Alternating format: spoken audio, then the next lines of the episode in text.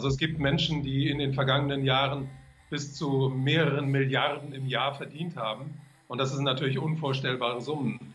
Es ist heute auch so, dass eine ganz, ganz kleine Gruppe von Menschen, es sind ungefähr 2500 Individuen und Familien, ähm, über Milliardenvermögen verfügen. Das Unmögliche beginnt dort, wo die Vorstellungskraft des Menschen endet. Herzlich willkommen bei The Champions Mindset. Mein Name ist Patrick Reiser.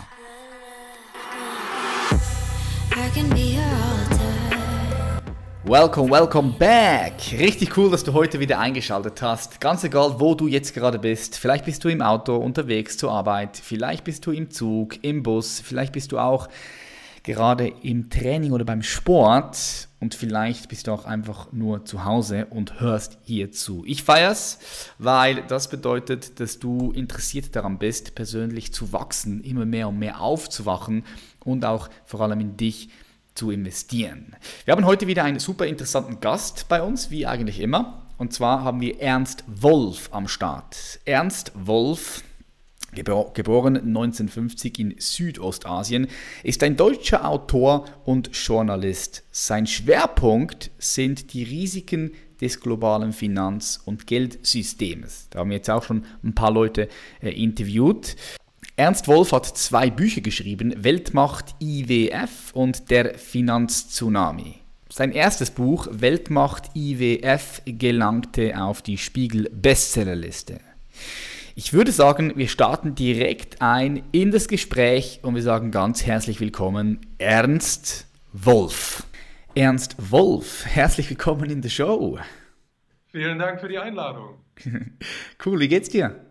Gut, ich fühle mich gut, obwohl die äußeren Umstände, die politischen und die wirtschaftlichen Umstände nicht besonders gut sind zurzeit. Oh, okay, ja, lass uns dort mal kurz einsteigen. Warum, warum denkst du das? Naja, weil wir haben große Probleme im äh, Weltfinanzsystem. Also die meisten Leute denken ja, dass wir von der Politik regiert werden.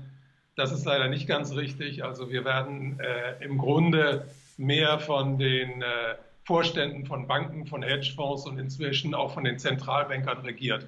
Also die bestimmen über unseren Lebensstandard, die bestimmen, wie wir im Alter versorgt sind, wie, wir, äh, wie unsere Ausbildung ist, ob wir im Krankheitsfall versorgt sind. Das alles hängt vom Finanzsystem ab. Und dieses Finanzsystem ist in großen Schwierigkeiten. Das ist 1998 einmal beinahe zusammengebrochen. 2007, 2008, erinnern sich wahrscheinlich mhm. viele dran, gab es große Probleme. Und im Moment sind wir dabei, in die dritte große Krise hineinzuschlittern. Und die wird wirklich wesentlich schlimmer werden als 2007, 2008. Es ist so cool, dass ich jetzt mit dir darüber spreche, weil ich hatte vor drei Tagen Dirk Müller hier. Ah, ja, ja. Kennst du auch? Klar, oder? Genau, genau. Aber auch mit ihm ein bisschen über das gesprochen. Äh, ja, ich würde gerne mit dir äh, über, dieses, über dieses Thema ein bisschen tiefer hineintauchen. Aber was mich vor allem interessiert und vielleicht auch die Zuhörerinnen und Zuhörer, äh, was hast du für einen Background? Vom, kannst du mal ein bisschen Kontext geben, wie du dazu gekommen bist, auch solche Bücher zu schreiben, wie du geschrieben hast? Ich meine, Weltmacht, IWV, das ist ein Spiegel-Bestseller, ist dir richtig gut gelungen. Ich selbst habe ihn noch nicht gelesen, aber ich habe äh, mir die Zusammenfassung reingezogen. Klingt ultra spannend. Wie bist du dazu gekommen, so ein Buch zu schreiben? Was ist dein Background? Ja, die Geschichte hat relativ früh begonnen in meinem Leben. Also ich bin mit 19 Jahren in die USA gegangen, um dort zu studieren und bin dann im Alter von 20 aus den USA ausgewiesen worden, weil ich, damals, weil ich damals drei Artikel gegen den Vietnamkrieg geschrieben habe. Und das hat mir den Anstoß gegeben. Ich habe mir ja damals überlegt, wie kann es sein, dass man einem jungen Menschen also die Ausbildung verwehrt und ihn des Landes verweist, nur weil er sich für den Frieden und gegen einen Krieg ausspricht. Und dann habe ich das alles äh, versucht, mir, mir selber zu erklären und bin darauf gekommen, dass nicht die Politik in der Welt das Entscheidende ist, sondern die Wirtschaft. Und die Wirtschaft, das bedeutet in unserer Zeit heute die Finanzwirtschaft. Und ich habe mich also praktisch seit meinem 20. Lebensjahr mit diesen ganzen Zusammenhängen zwischen Politik und Wirtschaft beschäftigt und habe dabei festgestellt, dass die Situation, die weltweite Situation sich in den letzten 30, 40 Jahren eigentlich kontinuierlich verschlimmert und verschlechtert hat. Mhm. Also das größte Problem weltweit heute ist die soziale Ungleichheit und die Riesenmenge an Flüchtlingen, die wir überall auf der Welt haben. Es sind 70 Millionen Menschen zurzeit auf der Flucht. Es sind also Zustände, die, die äh, also eigentlich äh, nicht sein müssten angesichts dessen, was die Wirtschaft heute leisten könnte. Also, ja, ich, ich, ich, sehe ich seh das auch so, dass man mit der heutigen Technologie eine ganz andere Welt schaffen könnte, wo, also ohne Kriege, ohne, ohne Hunger, ohne Wassernöte, das, das sehe ich alles auch. Jetzt, wenn wir dann nochmal zurückgehen, du bist als 19-Jähriger in die USA. Du warst dort schon als Journalist, bist du dorthin geflogen. Ist das korrekt? Du hast dort. Aber zum Studieren dahin gefahren. Ah, zum Studieren, okay. Gerade ich habe das Abitur in Deutschland gemacht. Also mein Werdegang ist folgender: Ich bin in China geboren, in Korea aufgewachsen. Was? Okay. Dann nach Deutschland gekommen, habe da Abitur gemacht und bin dann zum Studieren in die USA gegangen. Und da bin ich dann ausgewiesen worden. Okay, wie kommst du, dass du in, in, Korea, in, in, Korea geboren bist und zu, und so viel unterwegs warst? War dein Vater viel unterwegs? Ich habe eine verrückte Familiengeschichte, weil meine beiden Eltern sind auch in China geboren. Meine Großeltern sind ausgewandert. Meine Großeltern sind Ende des 19. Äh, Jahrhunderts, Anfang des 20. Jahrhunderts nach China ausgewandert. Aus völlig verschiedenen Gründen. Mein einer Großvater ähm, war damals ein Abenteurer. Der wollte einfach irgendwo ins Ausland und viel Geld machen und hat das auch geschafft. Aha. Und der andere Großvater ist, glaube ich, eher aus politischen Gründen da äh, nach, nach China gegangen, weil er in Deutschland ein paar Schwierigkeiten hatte. Ich glaube, der hat irgendwie was mit dem Matrosenaufstand in Kiel zu, äh, zu tun gehabt. Also so sind zwei völlig verschiedene Linien zusammengekommen. Meine beiden Eltern sind in China geboren.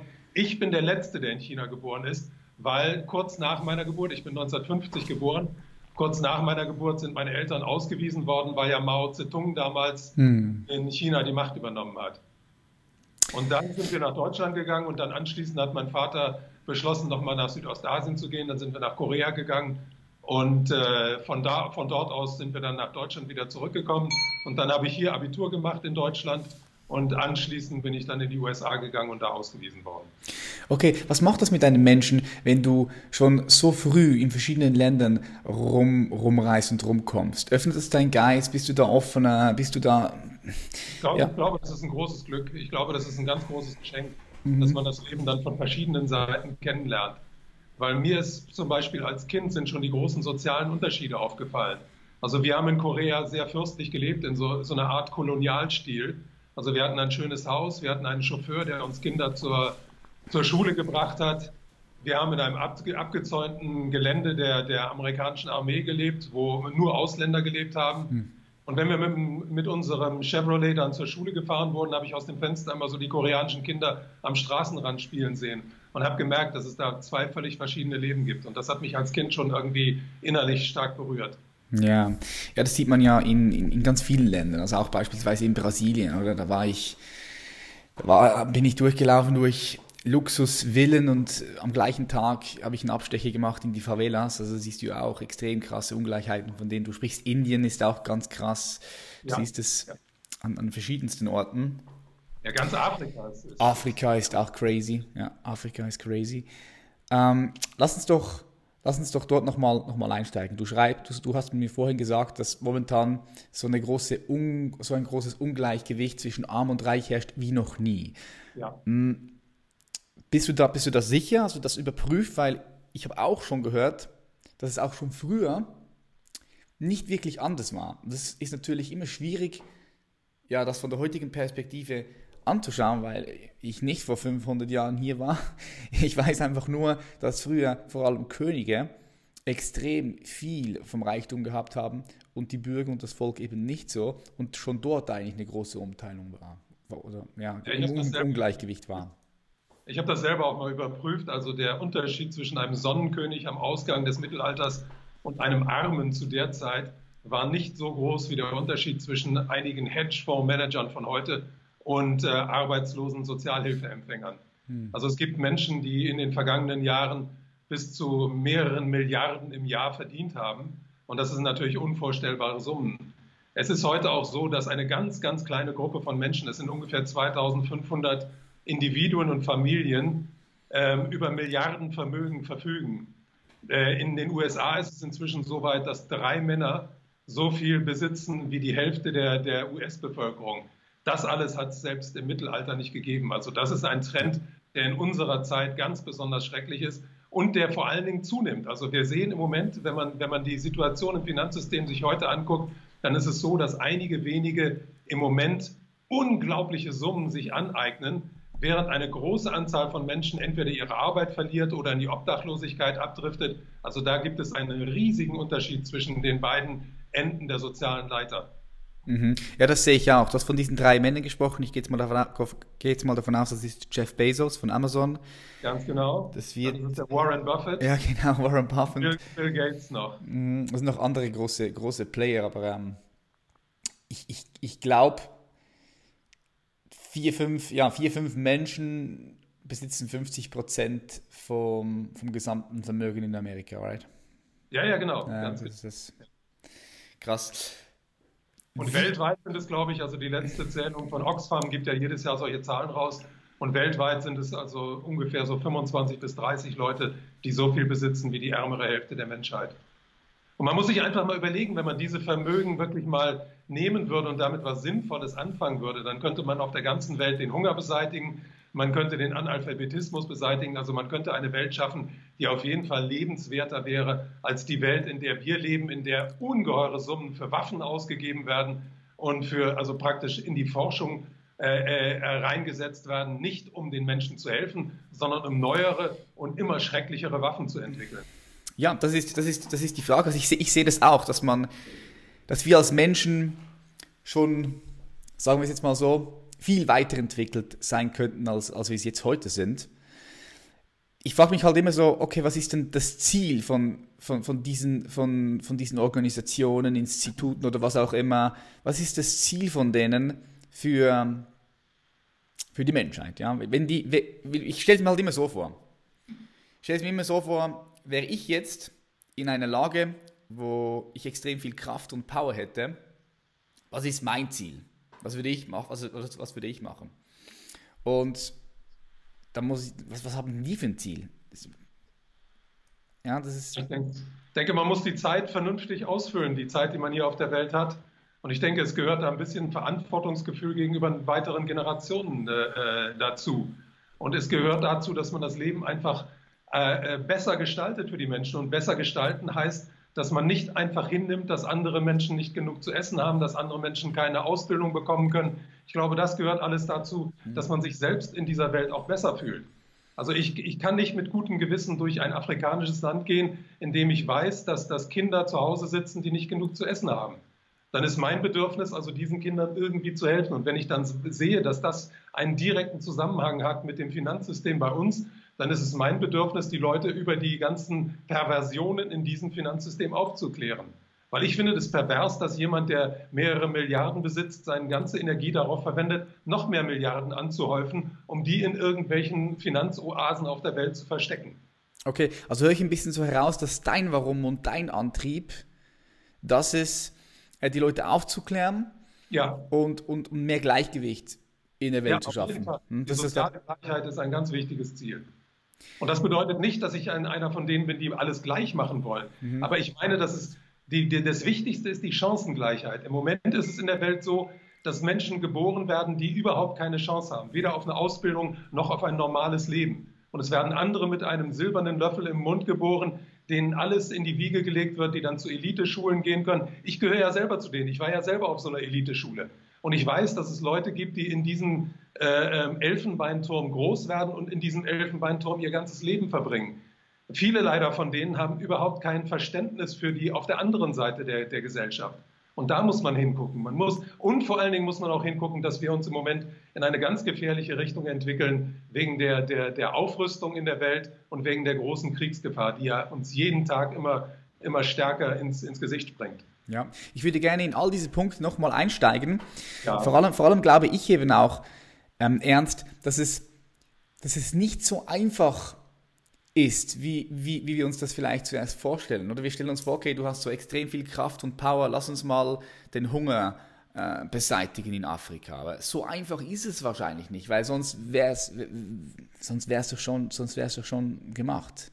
Ja, der Hunger in Afrika ist eben die Folge eines Systems, das sich mhm. verselbstständigt hat. Und das ist unser Geldsystem. Und äh, wir werden nicht von Menschen regiert, sondern wir werden vom Geld regiert. Und das Geld, das ist ungerecht verteilt. Und das ist in den Händen von sehr wenigen. Und wer sehr viel Geld hat, hat auch sehr viel Macht. Und da, da ändert unsere parlamentarische Demokratie gar nichts dran. Die parlamentarische Demokratie ist nur eine Scheindemokratie. Die wirklichen Herrscher in unserer Welt sind die Leute, die über die ganz großen Vermögen verfügen.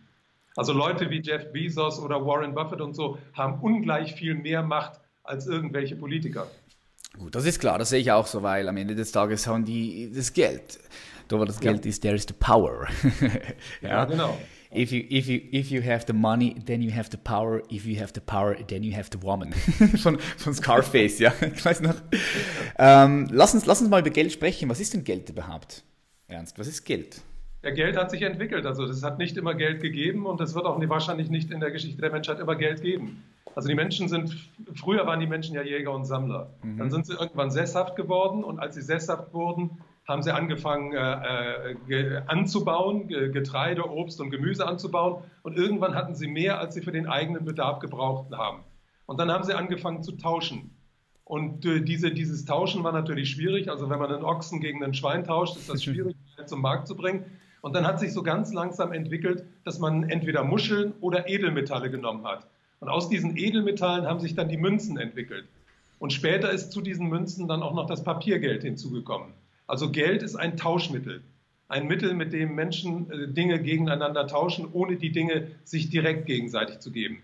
Nur das Problem ist, in dem Moment, in dem dieses Geld in die Welt gekommen ist und dieses Geld bei einzelnen Menschen in größerem Ausmaß ange, äh, gelandet ist, haben diese Menschen mehr Macht gehabt als andere.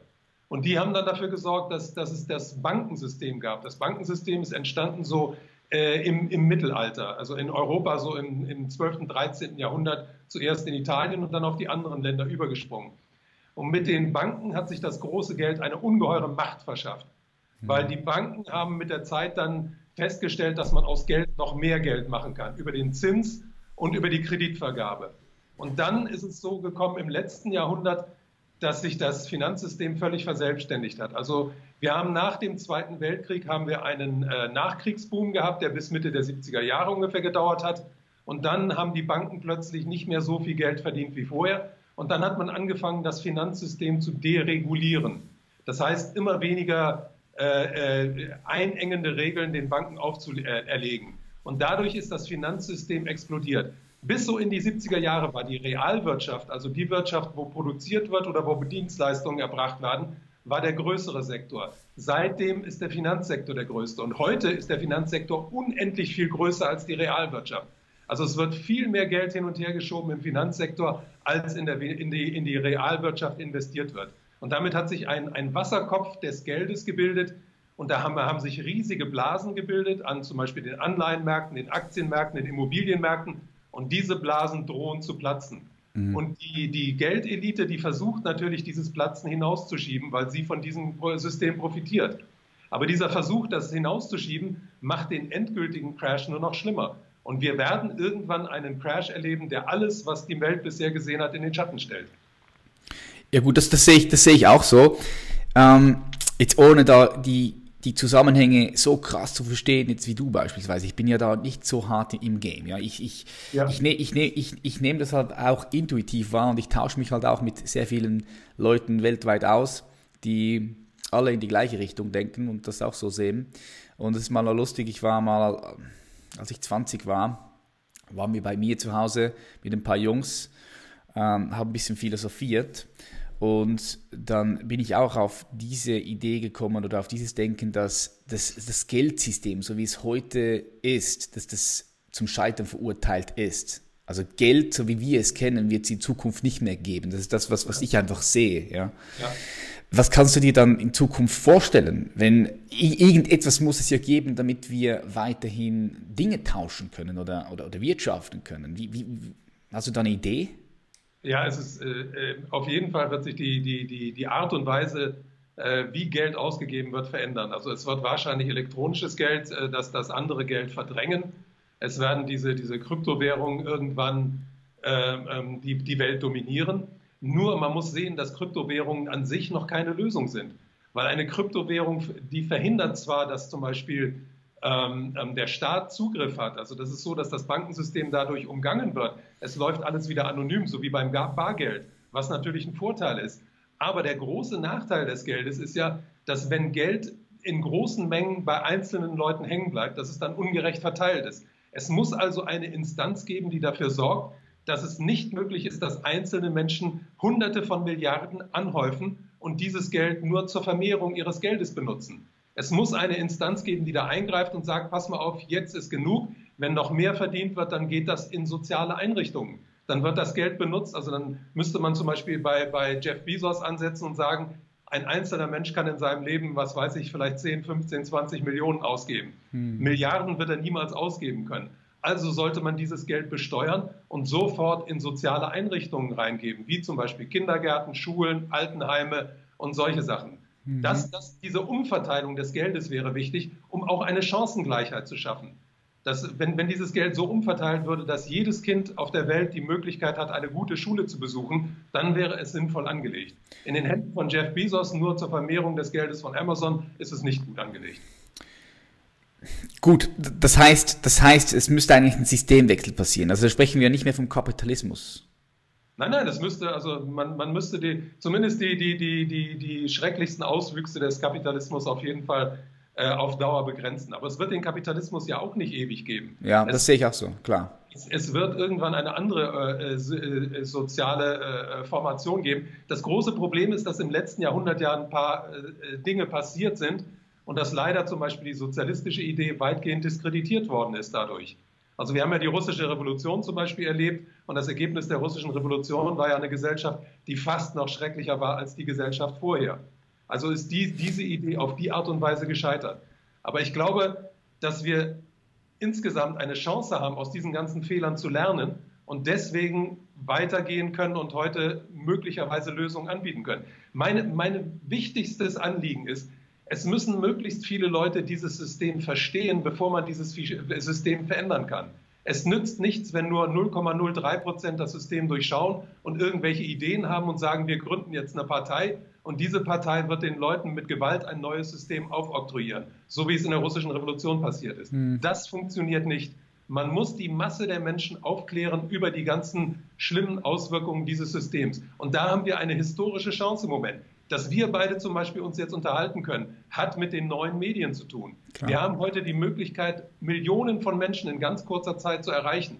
Und ich sehe, dass diese Verschärfung im System immer mehr Leute für, für meine Ideen zum Beispiel interessiert. Dass du mich jetzt zum Beispiel mhm. ansprichst, das bedeutet, dass viele andere Leute jetzt über unser Gespräch auch über, darüber informiert werden. Klar. Und das ist natürlich für mich ein riesiger Fortschritt. Mhm. Und ich habe es an den Videos gesehen. Also ich habe ja dieses Buch über den IWF vor ungefähr, ich glaube, sechs, sieben Jahren geschrieben. Ich habe dann noch den Finanztsunami geschrieben, der ist vor zwei Jahren erschienen.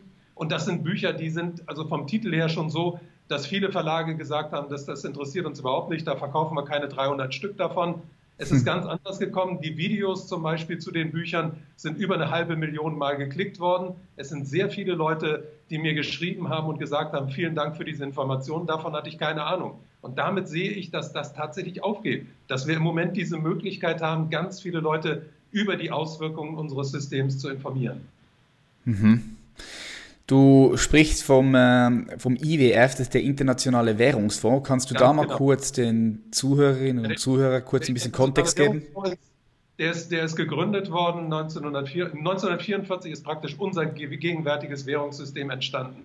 Nach dem Zweiten Weltkrieg waren die Amerikaner die stärkste Nation der Welt, hatten die größte Wirtschaft, hatten das stärkste Militär und die haben dann dafür gesorgt in der Konferenz von Bretton Woods, dass ihre Währung, der Dollar, zur weltweiten Leitwährung gemacht wurde. Das hat es vorher nie gegeben. Damit haben sie es geschafft, sich die gesamte Welt finanziell zu unterwerfen. Und eine der Organisationen, die diese Unterwerfung überwachen sollte, war der IWF. Der IWF hat dann in den folgenden Jahrzehnten immer wieder Kredite vergeben an Länder, die in Schwierigkeiten geraten sind.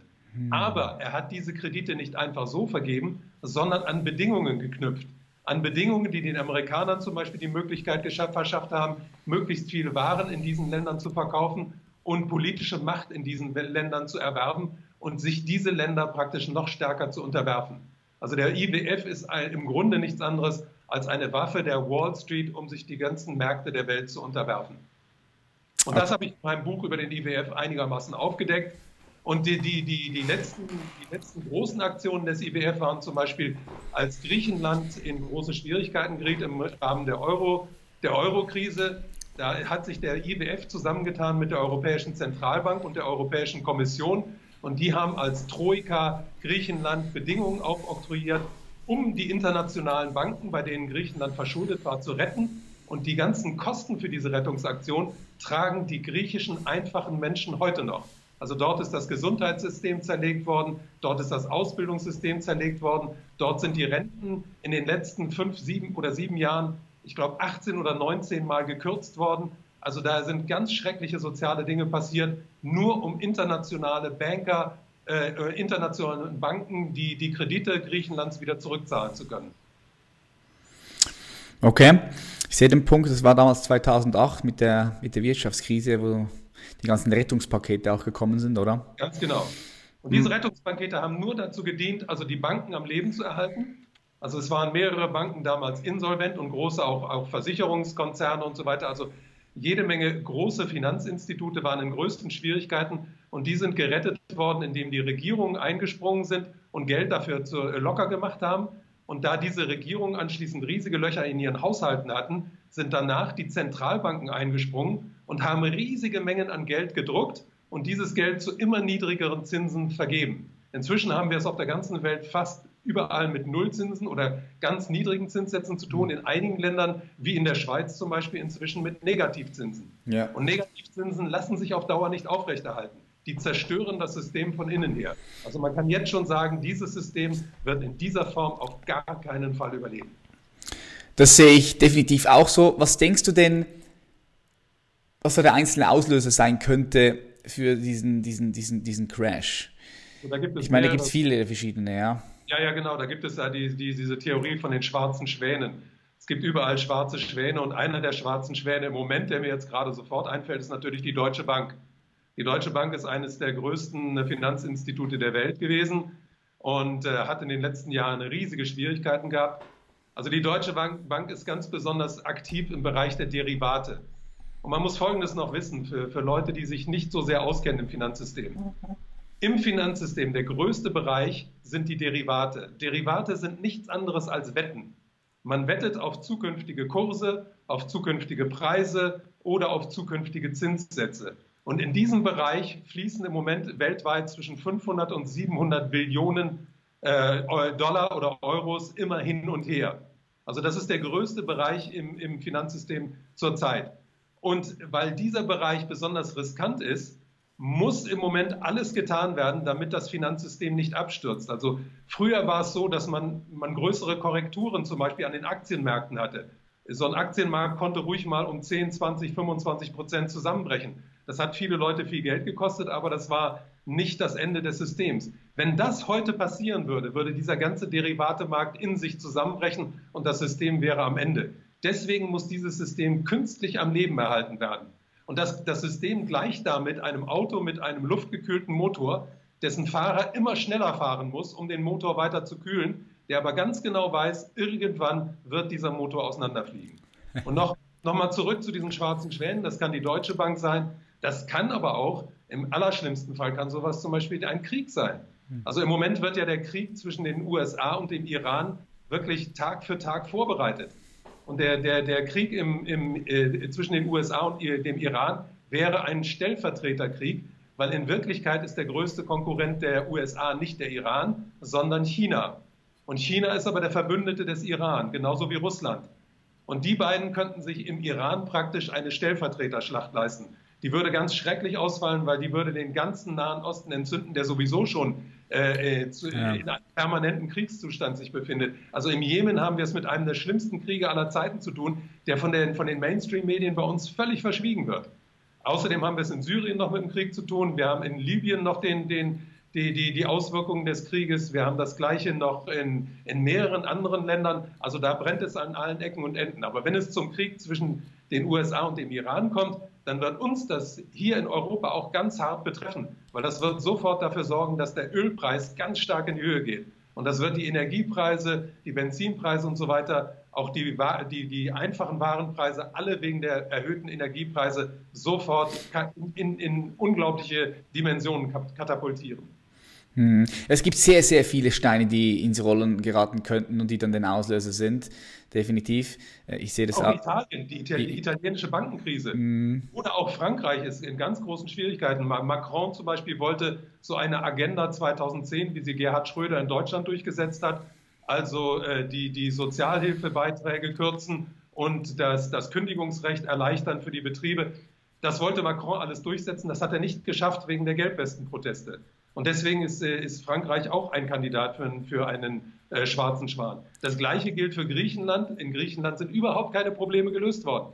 Griechenland hat riesige Schulden heute und um Griechenland am Leben zu erhalten, sind Griechenland die, die Zinszahlungen bis heute erspart geblieben. Die fangen erst 2023, 2024 an, Zinsen auf ihre Kredite zu bezahlen und die Kredite abbezahlen tun sie erst ab 2056. Das heißt, da bis Kindern, die heute noch nicht geboren worden, äh, äh, worden sind, denen ist auferlegt worden, die Schulden für die Väter und die Großväter zu bezahlen. So pervers ist unser System. Ja, ja das, ist, das ist krass. Was würdest du sagen, Ernst? Äh, jetzt, wenn wir zurück, zurückgehen, 2008, hättest du diese Rettungspakete damals nicht, nicht geschnürt? Also wäre das die bessere Lösung gewesen, oder? Ich wäre nicht in der, in der Lage gewesen, irgendwelche Entscheidungen zu treffen, weil ich bin weder Politiker noch Banker. Ja klar, aber jetzt aus deiner Perspektive, weil was, was, die Alternative wäre gewesen, wahrscheinlich diese Rettungspakete nicht zu schnüren und dann wäre das System schon damals äh, abgestürzt, oder? Oder wie siehst du das? Es wäre besser gewesen, wenn das System damals zusammengestürzt wäre, ja. weil es wäre damals ein wenig, weniger großer Schaden entstanden. Der Schaden wäre damals allerdings auch schon immens gewesen. Und das System ist ja vorher schon mal gerettet worden. Mhm. Also 1998 ist ein Hedgefonds in Amerika pleite gegangen und der war so hoch äh, versichert bei großen Banken und Konzernen, dass die eine Billion verloren hätten, wenn der tatsächlich pleite gegangen wäre. Da haben sich damals die Banken zusammengetan und diesen Hedgefonds einfach aufgekauft. Das hat die Großbanken damals 4 Milliarden gekostet, aber es hat das System am Leben erhalten. Die Rettung 2007, 2008, die hat viel mehr gekostet. Die hat im Billionenbereich gekostet. Okay, lass uns doch das mal kurz durchspielen, Ernst. Angenommen, dieses System bricht jetzt zusammen, okay? Da kommt der erste Stein ins Rollen, der zweite Stein kommt ins Rollen, papi, papo. Das Finanzsystem, so wie wir es heute kennen, es bricht zusammen. Was, was, was passiert da? Was sind die Auswirkungen? Also das Finanzsystem bricht, zusammen, das wird jeden Einzelnen betreffen, weil dann werden, werden zum Beispiel die, die, die Banken erstmal geschlossen werden. Es wird ein Bank Holiday geben, man wird nicht an sein Geld kommen. Man braucht bloß gucken an, auf das, was in Zypern passiert ist und was in Griechenland passiert ist. Da sind die Banken erstmal zugewiesen für mehrere Wochen. Die Leute konnten ihr Geld nur an dem Geldautomaten ziehen. Da gab es aber lange Schlangen und die waren sehr schnell leer, die Automaten. Also waren einige Leute darauf angewiesen, äh, ohne Geld zu überleben und die haben sich dann meistens bei ihren Familien irgendwie einquartieren müssen und sich bei denen Geld leihen müssen. Schlimm ist es für kleine Unternehmen, vor allen Dingen für so KMUs, weil die sind nicht an ihr Geld gekommen, die konnten ihre Leute nicht bezahlen, die sind reihenweise pleite gegangen und sind anschließend von großen Unternehmen aufgekauft worden. Hm. Für die normalen Leute bedeutet es, dass in den Geschäften sofort alles aufgekauft wird, dass die Geschäfte teilweise geplündert werden und dass vor allen Dingen keine Lieferungen, Nachlieferungen mehr erfolgen werden, weil in dem Moment, in dem alles zusammenbricht, auf jeden Fall die ganzen Lieferströme zusammenbrechen werden. Also erst die Finanzströme, das, die Geldströme, dann anschließend die Lieferströme. Das heißt, es ist für jeden heute sehr sinnvoll, sich gewisse Notvorräte anzulegen, um solche Phasen dann zu überstehen. Das ist ganz, ganz wichtig. Ja, das sagt einer meiner Mentoren auch äh, schon, schon länger. Ähm, der ist im Kunsthandel tätig und hat natürlich Kontakt zu auch äh, ganz äh, kraftvollen Menschen. Ähm, den kenne ich seit ich seit ich 15 bin, 16 bin und der sagt mir das schon seit 10 Jahren, Patrick, schau, dass du im Keller eine Notreserve hast. Das ist auf jeden Fall wichtig. Also das kann ich jedem Einzelnen nur, nur raten. Erstens eine Notreserve zu haben. Und eine Knarre, nein. Und zweitens auf jeden Fall ist es wichtig, ein bisschen Bargeld, Bargeld ja, zu Hause zu halten. Dass wenn man nicht an Bargeld kommt, dann braucht man etwas. Also das ist ganz wichtig. Ja, das würde ich, das würde ich, würde ich auch wirklich jedem empfehlen. Das mit der Knarre, naja, das nur für, nur für den Selbstschutz das, war, nur, war nur Spaß, ja. nee. Ich ähm, denke, ich denke die, die, die, die Aggression der Leute sollte dann nicht gegen die richten, die die Läden plündern, weil das ist Verzweiflung. Ja, die Aggression klar. sollte sich gegen die Leute richten, die solche Katastrophen anrichten und daran noch verdienen. Das ist das Wichtige. Ja, aber du weißt, wie die Menschen sind. Wenn die Menschen, wenn die Menschen in die Ecke gedrängt werden, also ich, ich sehe ich seh, ich seh, ich seh, ich seh zwei, zwei Dinge, die passieren könnten, wenn eine Krise kommt. Entweder rücken die Menschen näher und näher zusammen und unterstützen sich gegenseitig, oder aber es passiert genau das Gegenteil. Ja? Also nur ein Beispiel, ich war jetzt in Jordanien für sechs, sieben, sieben Tage, ich bringe mal auch wieder dieses Beispiel. Ich meine, das Land Deutschland geht es definitiv finanziell besser, ja, hier in der Schweiz auch. Aber was mir aufgefallen ist, in Jordanien, dort siehst du einfach gar niemand auf der Straße. Ja. Dort siehst du keine, keine Obdachlosen, weil die, die, die, die, die Gesellschaft, die, die schaut einfach aufeinander. Du siehst auch keine alten Leute irgendwo auf der Straße, sondern die, die haben noch ein anderes Gefühl von Gemeinschaft, was in meinen ja, Augen hier ja. ga, ganz, ganz anders ist in Deutschland, Schweiz. Österreich. Ja, das kommt, weil die Familienstrukturen da noch genau, teilweise ja. groß intakt sind. Ja. Also da hilft man sich gegenseitig. Bei uns ist es leider so, dieses ganze Single-Dasein, diese ganze Anonymität in den Städten oder so, die wird natürlich also ganz katastrophale Folgen haben. Aber gerade deswegen finde ich, ist es so wichtig zu verstehen, dass es im Grunde das Finanzsystem ist, was uns in diese Misere geführt hat. Mhm. Also, dass man, dass man nicht irgendwie denen den Vorwurf macht, die dann in irgendwelche Läden gehen und die Läden plündern, weil sie verzweifelt sind, weil sie für ihre Kinder was zu essen holen müssen, Klar. sondern dass man sagt, weißt du, die Leute, die sich hemmungslos bereichert haben, die trotz aller Warnzeichnungen einfach weitergemacht haben und die gleichzeitig auch noch die Rüstungsindustrie gefördert haben und die das alles angerichtet haben, das sind die Schuldigen. Ja, ich finde es immer, immer schwierig, ich, ich finde es wirklich immer schwierig, mit dem Finger auf jemanden zu zeigen und, und, und einen Schuldigen zu bestimmen, weil schau, ich sehe es einfach so ernst, das Ganze ist so komplex. Es ist so komplex, wir sind miteinander mittlerweile so vernetzt ich frage mich, ich, was ich mich halt immer frage, es gibt ja, ich, muss, ich muss mich da nochmal korrigieren. Also, ja. auf die Schuldigen zeigen ist auch falsch. Das war falsch, was ich gesagt mhm. habe.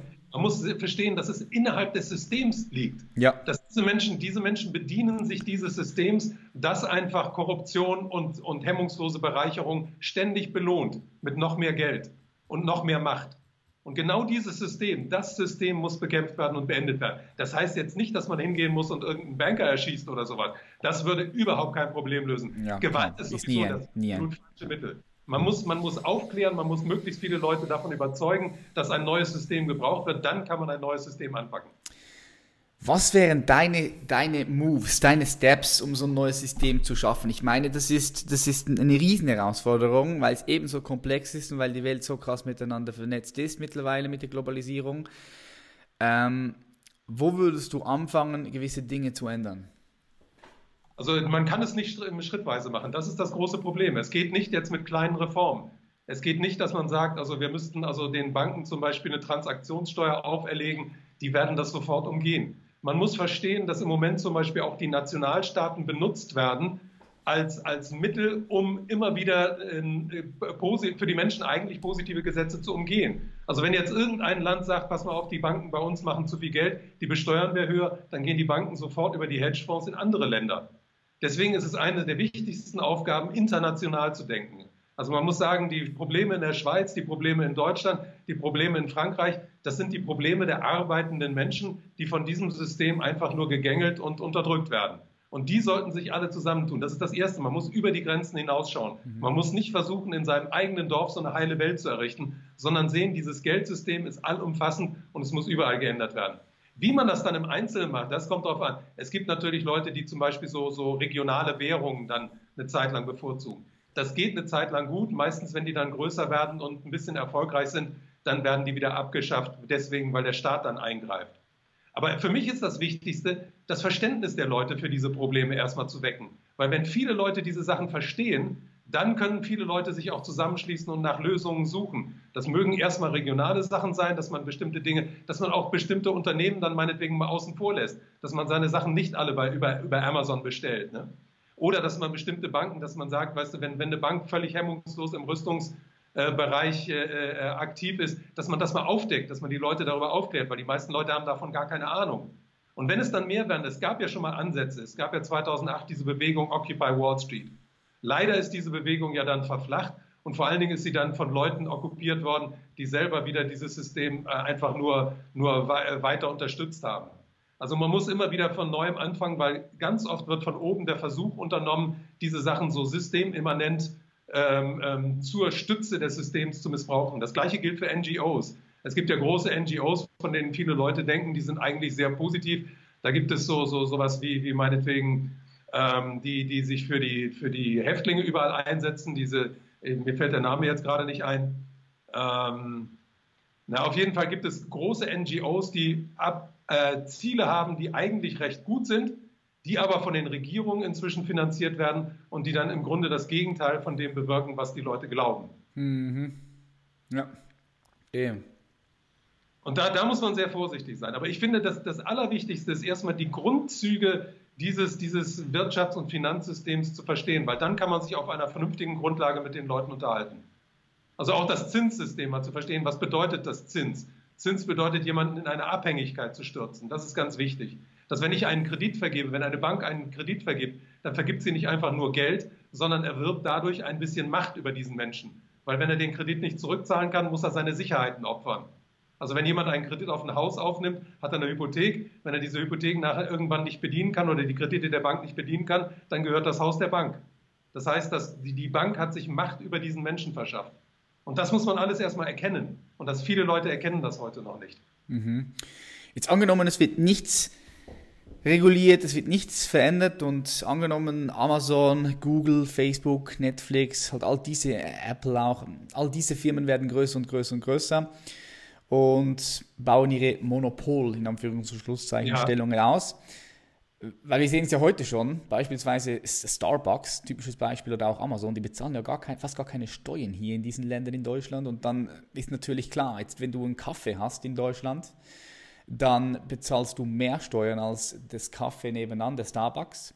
Und dementsprechend kann Starbucks das Geld, was sie eben nicht für Steuern andersweitig um, einsetzen, wie beispielsweise in Werbung, und wird durch das immer nur noch größer und größer und größer. Und das Ganze, am, am Ende des Tages haben wir ein paar Firmen und die haben das Monopol. Ja. ja. Ja, es gibt ja eine, eine meiner Grundforderungen ist zum Beispiel, die ganzen Steueroasen in der Welt trocken zu legen. Mhm. Weil Firmen wie, wie, wie Amazon oder Facebook oder Starbucks oder so, die sind nicht in den Ländern registriert, in denen sie entstanden sind, sondern die sind in irgendwelchen Steueroasen äh, registriert. Entweder in den Cayman Islands oder Singapur oder in Europa gibt es auch ein paar Steueroasen. Da gibt es Irland, da gibt es Holland, da gibt es Monaco, da gibt es Liechtenstein. Also es gibt überall auf der Welt diese Steueroasen. Und was die Steuervermeidung dieser Unternehmen angeht, da ist Amazon inzwischen der absolute Weltmeister, weil Amazon hat im letzten Jahr in den USA 0 Cent Steuern gezahlt. Im Gegenteil, die haben sich eine Steuerrückerstattung von mehreren hundert, von etwa 190 Millionen Dollar auszahlen lassen.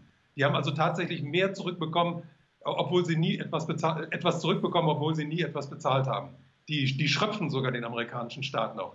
Mhm. Natürlich ist das ein Unding, weil diese, der, der, normale Mensch heute auf der Welt zahlt Steuern. Jeder normale Arbeiter, der, der auch nur, was, was, was weiß ich, 3000 Franken im Monat verdient, der muss darauf Steuern bezahlen. Aber die ganz großen Vermögen, die bleiben un, unversteuert.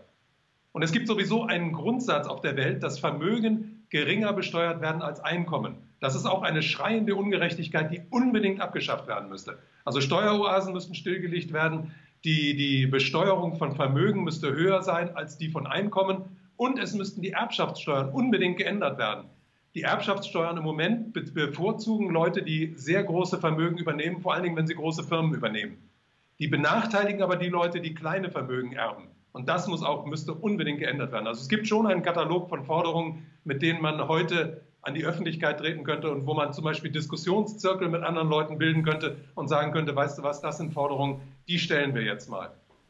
Ja, äh, lass uns mal nochmal genauer auf, auf Amazon äh, eingehen, weil ich finde dieses, dieses Thema so interessant. Dieses, diese, diese Company mit Jeff Bezos ist, ist, ist crazy, was da, was da abgeht. Ich habe letztens gelesen, 50% vom E-Commerce in Deutschland wird durch äh, Amazon äh, generiert. Ja? Also 50 Prozent ja. von allen Online-Käufen in Deutschland wird durch Amazon generiert. Ja, ja. Das muss man sich einfach mal vorstellen. Ja? Ähm, kennst du die Vision von Amazon? Hast du dich mal damit beschäftigt? Meine, meine, meine Idee ist, dass die Vision einfach ist, die, die, das Internet auszunutzen, um möglichst viel Geld an, an sich zu reißen. Ja, ich habe, hey, ich, nee, ich denke, das, ich denke nicht, dass das die Vision ist. Ich habe auch schon ähm, gehört, dass die Vision äh, von, von Jeff Bezos ist, ähm, ein, ein, ein Netzwerk zu schaffen mit Amazon, wo, wo du alles bestellen kannst. Du kannst eine Karotte bestellen, die ist, wenn du sie heute bestellst, ist sie heute Abend da oder morgen. Das ist die frischeste Karotte vom Bauer und zu Preisen, die niemand momentan schlagen kann. Also auch Aldi, Migro, äh, hier in der Schweiz, Coop, kein Einzelhandel könnte diese Preise schlagen weil ähm, die das so effizient und, und effektiv managen und handeln. Und das wiederum würde ja dafür sorgen, dass ja die ganzen Preise günstiger wären, das, dass der genau Zugang das einfacher wäre, dass der Zugang einfacher wäre zu diesen Lebensmitteln. Das ist ja nicht mal so eine schlechte Vision, wenn du das mal untersuchst. Das ist aber, das ist aber leider nicht wahr. Mhm. Das ist nicht wahr. Also das, äh, Amazon zum Beispiel kann dir keine Karotte liefern äh, zu, einem, zu einem niedrigeren Preis als irgendein Bauer in deiner Gegend. Das ist einfach nicht wahr. Es ist so, dass heute im Finanzsystem so viel Geld ist, dass Amazon diese Sachen bezuschussen kann im Moment. Und die bezuschussen diese Sachen so lange, bis die Konkurrenten pleite sind. Und dann, wenn die Konkurrenten pleite sind, werden die Preise dann von Amazon gestaltet. Und die werden garantiert nicht so tief bleiben, wie sie jetzt sind. Das gleiche Prinzip wie das, was du jetzt gerade erklärt hast, das wendet Uber im Moment an, mhm. im ganz großen Stil. Wenn man heute mit Uber eine Fahrt macht, dann werden mindestens 20 Prozent davon von Uber bezuschusst. Uber macht riesige Verluste. Die haben in den letzten Jahren Milliarden Verluste gemacht und trotzdem steigen immer größere Investoren ein, weil das Finanzsystem ist heute so, so geschaffen, dass man über Jahre Milliarden Verluste machen kann mit dem Ziel, die gesamte Konkurrenz zu beseitigen, um am Schluss weltweiter Marktführer zu sein. Mhm. Das ist das Ziel von Uber, das ist das Ziel von Amazon. Das gibt andere Firmen wie Booking.com zum Beispiel, die das gleiche in der, in der Hotellerie machen. Es gibt in der Gastronomie, gibt es inzwischen den Lieferhelden oder Lieferando oder, oder Foodora. Also die liefern sich noch einen Kampf um die, um die Weltherrschaft in diesen Märkten. Aber die investieren ungeheure Summen, nur um die Konkurrenz kaputt zu machen. Also ich habe mich zum Beispiel mit Booking.com mal beschäftigt wenn man heute ein Hotel äh, sucht, irgendein ein Hotel an einem kleinen Ort und ins Internet geht, dann ja. kommt zuerst immer Booking.com. Und ich habe inzwischen festgestellt, ich habe das recherchiert, Booking.com zahlt Google pro Jahr 2,5 Milliarden Dollar, damit ihre, ihre äh, Erwähnungen von Hotels zuerst erscheinen, sogar vor den Hotels selber. Ja. Und auf die Art und Weise machen die natürlich ein Riesengeschäft. Gleichzeitig schaden die aber den kleinen Hotels weil die, die, die, die Räume zu Bedingungen anbieten, die für die gleichen kleinen Hotels absolut schädlich sind. Weil bei Booking.com kann ich ein Zimmer, ich weiß nicht, zehn Minuten vor sechs noch stornieren. Das, das bringt die kleinen Hotels um. Die großen Hotels, denen macht das nichts aus. Die arbeiten also mit der Großindustrie praktisch zusammen, machen die Kleinindustrie platt. Und einer der wichtigsten Trends in unserer Welt heute ist eben, dass der Mittelstand zerstört wird. Und ja. da arbeiten Amazon und Booking.com und diese ganzen Plattformökonomiefirmen, die arbeiten fest daran. Ja, ich, ich, ich, ich sehe das. Also denkst du, also denkst du dann, die arbeiten bewusst daran oder, oder ist das einfach eine Konsequenz? Das ist, ein ganz klares Ziel, die Konkurrenz auszuschalten. Das ist, ja, du willst das, den Weltmarkt haben und du, du wirst den irgendwann auch kriegen. Aber wenn jetzt die Mittelschicht wegbricht, ja, ich meine, das ist ja für gar niemand gut, auch für die ganzen Leute, die extrem viel Macht haben und die großen Companies, was bringt das denen, wenn die Mittelschicht weg, wegfällt? Da, da, das das habe ich noch, das habe ich, das verstehe ich nicht, wenn ich diese, ja, haben, ich sehe das alles, ja? Die haben ja keine Vision einer perfekten Welt oder einer vernünftigen Welt, sondern die, deren eigene, eigene Vision ist nur, wir müssen die Stärksten werden, wir müssen die Größten werden und wenn wir die Größten sind, dann sorgen wir schon für den Rest. Ja. ja. Also die, die, wollen, die, wollen, sich alle Leute unterwerfen, dass alle Leute bei ihnen kaufen und dass alle Leute ihr Geld bei ihnen dann, dann, dann äh, praktisch deponieren. Das ist, das ist deren Vision. Ich meine, wer, wer arbeitet sonst in der Welt daran, dass er, wenn er schon 150 Milliarden auf dem Konto hat, noch mehr kriegt? Also es ist, es ist schon ein perverses Denken. Ja, ich sehe ich seh natürlich all die Zusammenhänge, ich, ich sehe das alles, was du, was, du, was, du, was du sagst, aber ich stelle mir halt immer die Frage, schau, ich, ich bin halt, ich bin halt ein sehr, ein sehr ein krasser Optimist. Ja? Ich, ähm, ich sehe all diese negativen Punkte, ich sehe all diese, diese Möglichkeiten, die kommen könnten, aber was ich mir halt einfach nicht vorstellen kann, ist, dass es dort Menschen gibt mit extrem viel Kraft und Power, die gegen die wirklich bewusst gegen die, die, die, die, die, die Menschheit oder die Gesellschaft arbeiten. Ich spreche jetzt von Organisationen wie, wie beispielsweise Amazon, okay? Ähm, oder, oder auch. Das sind anonyme, anonyme Konstrukte inzwischen. Da sitzen Leute drin, die, die gut bezahlt werden und die einen Teil dieses Ganzen da irgendwie unter sich haben und die dann sagen: Pass mal auf, ich habe ein Profit Center und das muss ich bedienen, da muss ich das Höchstmögliche raushauen. Wenn ich nicht das Höchstmögliche raushaue, werde ich wahrscheinlich in drei Wochen durch jemand anders ersetzt, der mehr Geld verdient. Und da, da sind wir jetzt bei dem, bei dem Kern, beim System. Es ist in dem System selber etwas nicht in Ordnung. Dieses System, was einfach das belohnt, dass man immer noch mehr Geld, noch mehr Geld bekommt und noch mehr Macht an sich reißt. Es, es, muss nicht ein Unternehmen dafür zuständig sein, für alle Leute die, die billigsten Karotten auf der Welt zu, zu, zu besorgen. Das können auch viele Unternehmen sein. Oder es kann auch ein soziales Unternehmen sein, das eben nicht auf den Gewinn aus ist, sondern das das Internet benutzt, um den Leuten äh, einen, einen Dienst zu erweisen.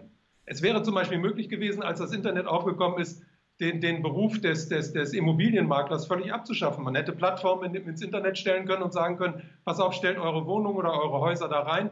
Die, die interessiert sind, die melden sich dann bei euch und dann hätte man das Ganze ohne irgendwelche Maklergeschäfte machen können. Also da, da, da hätte es unendlich viele Möglichkeiten gegeben. Leider ist das Internet sofort kommerzialisiert worden und sofort von denen benutzt worden, die viel Geld haben und natürlich in die Hände derer geraten inzwischen, die das meiste Geld haben. Mhm. Ja. Hast du schon mal was von der, von der Sharing Economy gehört? Ja, ja, das ist, das ist auch ein, ein, ein, ein einzige, eine einzige Lüge, diese Sharing Economy. Weil diese Sharing Economy bedeutet immer, dass irgendjemand im Hintergrund bei allem immer abgreift. Also Airbnb ist da ja ein gutes Beispiel dafür. Also das hieß ja, eure Wohnungen könnt ihr zur Verfügung stellen und irgendjemand wird dann da drin wohnen. Aber was ist da der, der Hintergrund dabei? Dass 20 Prozent von jeder Transaktion irgendwo ins, ins Silicon Valley wandern.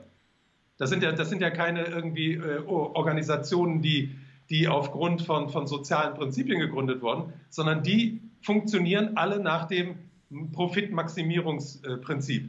Mhm. Und solange dieses Prinzip unsere Welt regiert, wird die Welt genau den Lauf nehmen, den, den sie im Moment nimmt.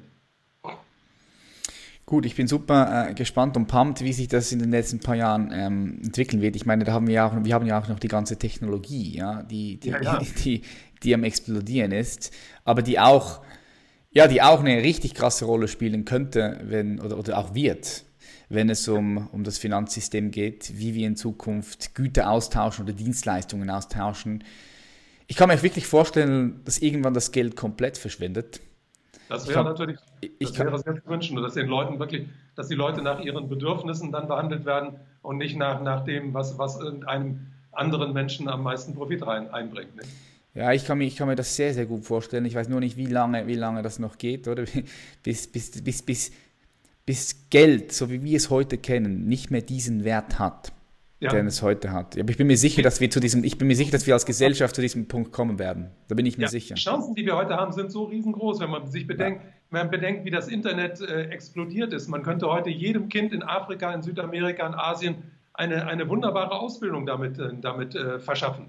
Also das, äh, über, übers Internet könnten die Kinder da wirklich das Alphabet lernen, die könnten einen Beruf lernen. Es wäre alles möglich heutzutage. Es wird aber nicht gemacht, weil es einfach kein Geld bringt. Hm. Ernst, was mich interessiert ist, wer sind so deine Inspirationen? Hast du irgendwelche Vorbilder? Mit wem würdest du gerne mal essen gehen? Kommt dir da irgendjemand in den Sinn? Also ich wäre wahrscheinlich ganz gerne mal früher mal mit Karl Marx mal essen gegangen. Der schon mal interessieren.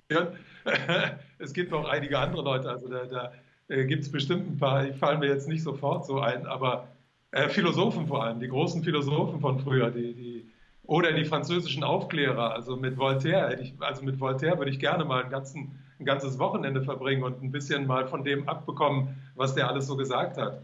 Also Voltaire, Voltaires Spruch zum Beispiel, die Geschichte ist die Lüge, auf die man sich geeinigt hat, ist einer meiner Lieblingssprüche. Ja, das ist geil, ja. Das finde ich ganz wunderbar. Ne? Also da, gerade die großen Philosophen, die großen Aufklärer. Äh, in Deutschland würde ich gerne mit Lessing, hätte ich gerne mal zusammengesessen, weil ich meine, dass Lessing die deutsche Sprache so beherrscht hat wie kein anderer. Also äh, auch, auch der alte Goethe und Schiller und so, das wären alles Leute gewesen. Mich hätten auch Musiker interessiert. Ich wär, hätte mit Beethoven, auch wenn er schwerhörig gewesen ist, hätte ich gerne mal zusammengesessen und mhm. mal mit, von ihm ein paar private Sätze gehört. Also da gibt es viele Leute, die mich da interessieren würden.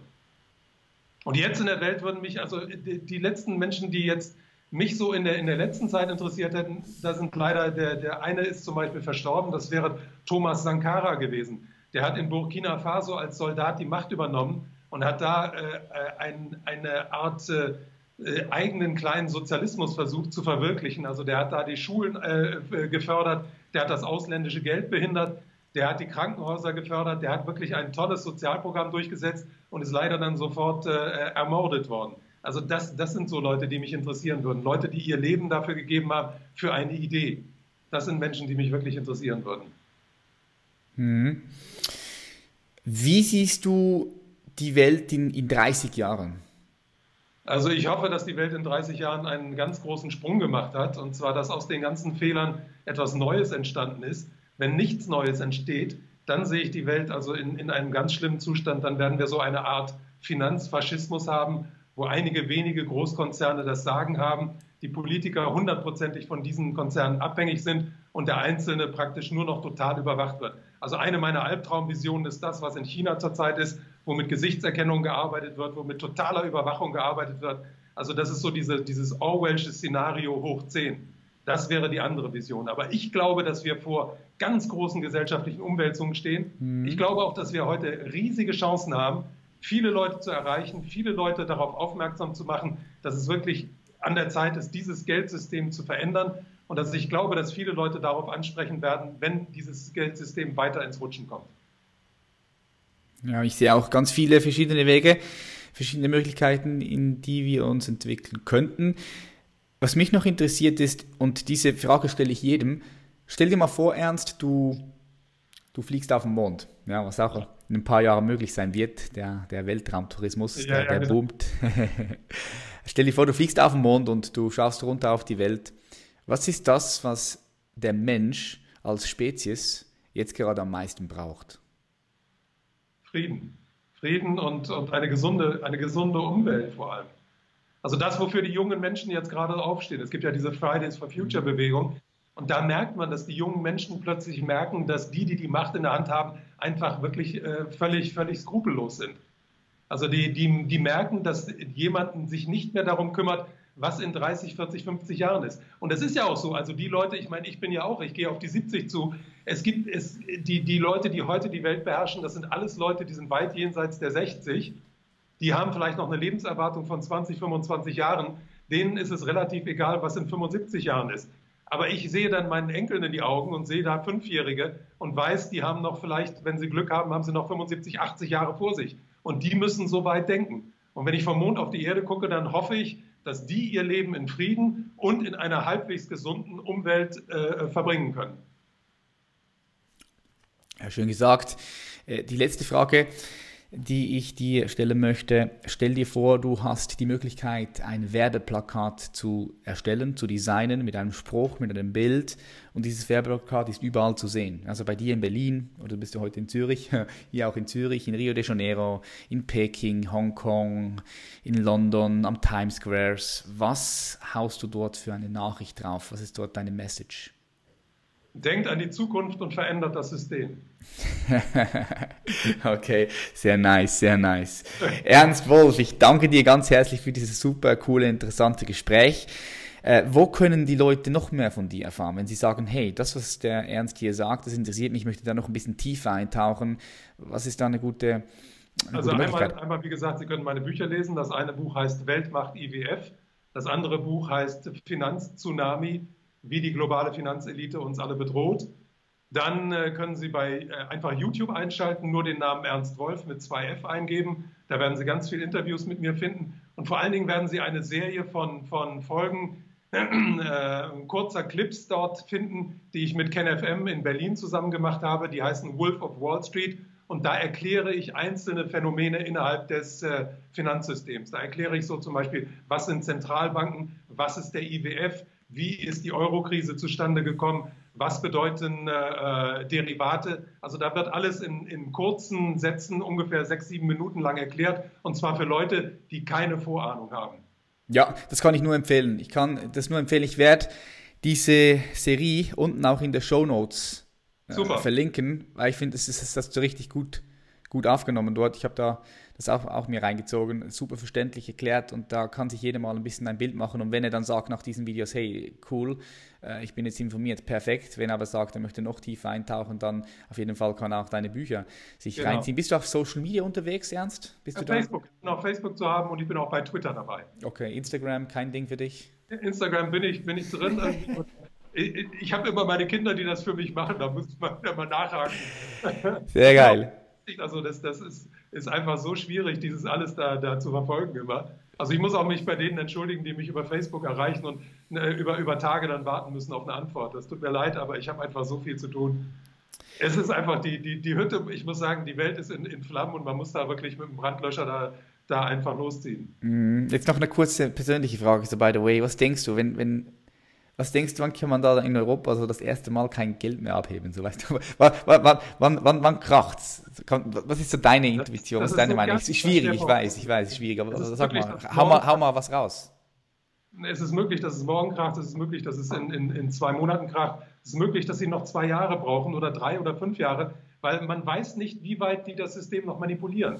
Die haben bisher schon alle Grenzen überschritten der Manipulation. Die haben Geld gedruckt, die haben Negativzinsen eingeführt. Das waren alles Dinge, die man früher nicht für möglich gehalten hätte. Und es kann sein, dass es so, so eine Art faschistische Maßnahmen gibt, dass die sagen, pass mal auf, jeder, jeder darf nur das und das. Und deswegen werden wir das, das System retten. Also jeder darf zum Beispiel nur noch 300 oder 500 im Monat abheben von seinem Konto. Es, es ist ja heute schon, wenn man mal seine Kontoauszüge anguckt von der Bank, da steht meistens auf der Rückseite drauf, dass das Abheben pro Monat inzwischen begrenzt ist. Also ich weiß, in Italien ist es ganz stark begrenzt zum Beispiel. Mhm. Diese Grenzen können natürlich noch weiter hochgesetzt werden. Also es können mit irgendwelchen Zwangsmaßnahmen, kann das System noch weiter am Leben erhalten werden. Es kann natürlich auch passieren, dass irgendein schwarzer Schwan dazwischen kommt und das alles über Nacht dann, dann wirklich zusammenbricht. Aber ich würde dem System insgesamt also keine, keine drei Jahre mehr geben. Also irgendwann wird es passieren und äh, ich hoffe nur, dass das... Äh, möglichst viele Leute dann zu dem Zeitpunkt wirklich wissen, dass es das System ist und dass es nicht einzelne Leute sind, die, die an dieser Misere schuld sind. Mm, ja, das ist gut gesagt. Super gutes Schlusswort. Ernst, ich bedanke mich ganz herzlich. Ich wünsche dir weiterhin ganz viel Erfolg bei dem, was du tust. Den wünsche ich dir auch. Danke dir, wir bleiben verbunden und mach's gut. Alles klar. Bye, Danke. bye. Tschüss, Patrick. Ciao. ciao. Und welcome wieder back. Hier ganz am Ende. Ich sage herzlichen Dank, dass du bis zum Schluss hier mitgehört hast. Das heißt, du bist interessiert, interessiert in dein persönliches Wachstum, interessiert, was abgeht auf der Welt. Du bist interessiert, äh, dir immer wieder andere Perspektive reinzuziehen und das ist super geil und ich feiere das. Wenn du sagst, hey, dieser Podcast, der hat mir jetzt schon sehr viel Mehrwert gegeben, dann würde ich mich natürlich sehr freuen, wenn du erstens eine positive Bewertung auf iTunes abgeben könntest. Und zweitens würde ich mich extrem freuen, wenn du diesen Podcast mit deinen Freunden und mit deiner Familie und deinen Liebsten teilst. Weil, aus zwei Gründen. Erstens haben wir so die Möglichkeit, noch mehr Menschen zu erreichen und ebenfalls diesen Mehrwert zugänglich zu machen. Und zweitens, äh, richtig cool, für unseren Podcast, dass wir äh, noch mehr Zuhörerinnen und Zuhörer aufmerksam machen. Was am Ende des Tages wieder äh, in, in, den ersten Punkt fällt, ja, dass wir einfach noch mehr Leute erreichen können mit solchen coolen und interessanten Themen. Ich sage vielen Dank, dass es dich gibt. Wir sehen uns in der nächsten Folge. Bis dann und Peace.